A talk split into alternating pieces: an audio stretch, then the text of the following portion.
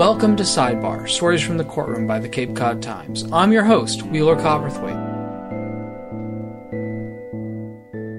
Kelly Ridley fatally stabbed Thomas Russell Jr. during a house party in October 2016. That is not in dispute as his case heads to trial at the end of October this year. Although he stabbed Russell, did Kelly Ridley act in self defense? That point is in dispute. His attorney, Christopher Belizos, and the prosecutor, Thomas Flanagan, argued over the admission of evidence related to the knife possibly used during a hearing on October 10th. First person you hear is Superior Court Judge Robert Rufo, followed by Flanagan. Has the alleged murder weapon, i.e., knife, been recovered? There were a number of knives that were located in the course of this investigation. Investigators found four knives.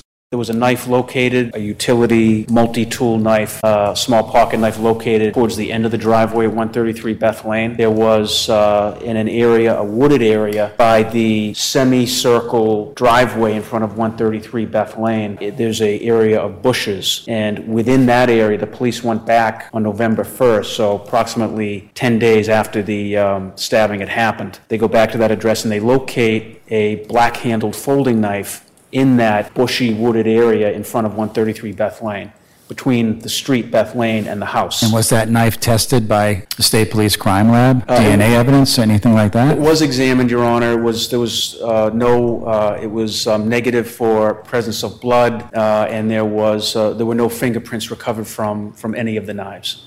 Ridley's attorney said evidence of his past knife possession would be prejudicial. the body of the evidence would suggest comes from inside the house. In addition, the Commonwealth has essentially taken the very first statement given by the defendant that he picked up a knife during the fight. As the interrogation progresses through the hundreds of pages there, it's very clear the defendant admits he goes in the house. It's very clear that the defendant admits he got the knife in the house. He gives a description of the knife that he recovered from the house. There's also a witness from inside the house that testified that she saw the knife on prior occasions on the mantle in the living room. That is correct, Your Honor. That witness is now Did I read that correctly? You, you read it absolutely correctly. She testified both at the grand jury and she provided the statement to the Commonwealth that the defendant went in the house and got the knife. So i- it's a little bit, frankly, I won't characterize it, but there's no need for this evidence. We know where the knife came from. The knife came from inside the house. So the fact that he may or may not have carried a knife several weeks before, or carved up a Santa Claus a year before that, or cut up a plant, has no relevance to this case. It has no probative value. It's simply prejudicial. The judge will dispose of the motion later in the process. This court is reserving on this issue. There's no way prior to trial that I would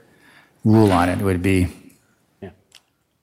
Totally inappropriate for me to do so at this particular point in time until I see the sequence of events and the manner in which you think you might be able to introduce such evidence. But I appreciate the motion to eliminate because that's what you're required to do, to give me a heads up on it, so to speak. But And That, that was my only purpose. I understand Sure. the court's reservation on it, uh, reserving on it, I should say. totally. The trial begins with jury selection on October 23rd. Sidebar Stories from the Courtroom is composed of audio vignettes that complement our written court's coverage. For the rest of our reporting on this case, please visit our website, capecodtimes.com, or buy a copy of today's newspaper. I'm Wheeler Cowperthwaite for The Times.